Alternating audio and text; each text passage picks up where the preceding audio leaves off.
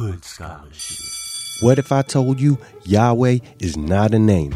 In Exodus 3:14, we're formally introduced to the Eloah, which is the singular form of the word Elohim of Abraham, Isaac, and Jacob, in which he claims his name to be the Holy Tetragrammaton, or the transliteration of the Hebrew consonants Yod-He, Wav-He, commonly translated as Yahweh.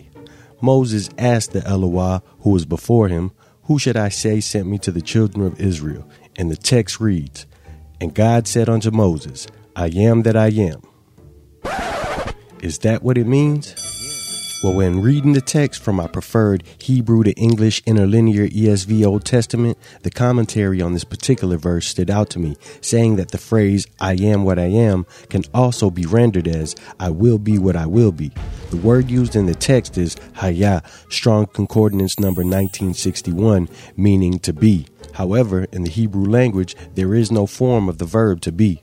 So when confused about something, I try to trace it back to its origins from the 3rd century BCE is the oldest version of the Old Testament, known as the Septuagint, which is said to have been the first translation of the text from a Hebrew text that has no longer survived. And when we look at Exodus 3:14 in the Septuagint, we come to a startling reading.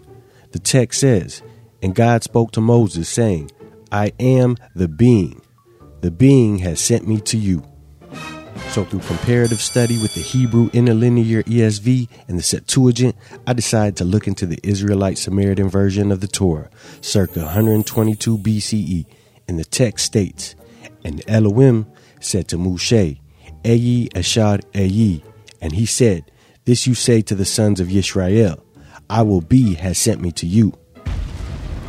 In the commentary, the phrase Eyi Asher Eyi is translated as I will be as I will be.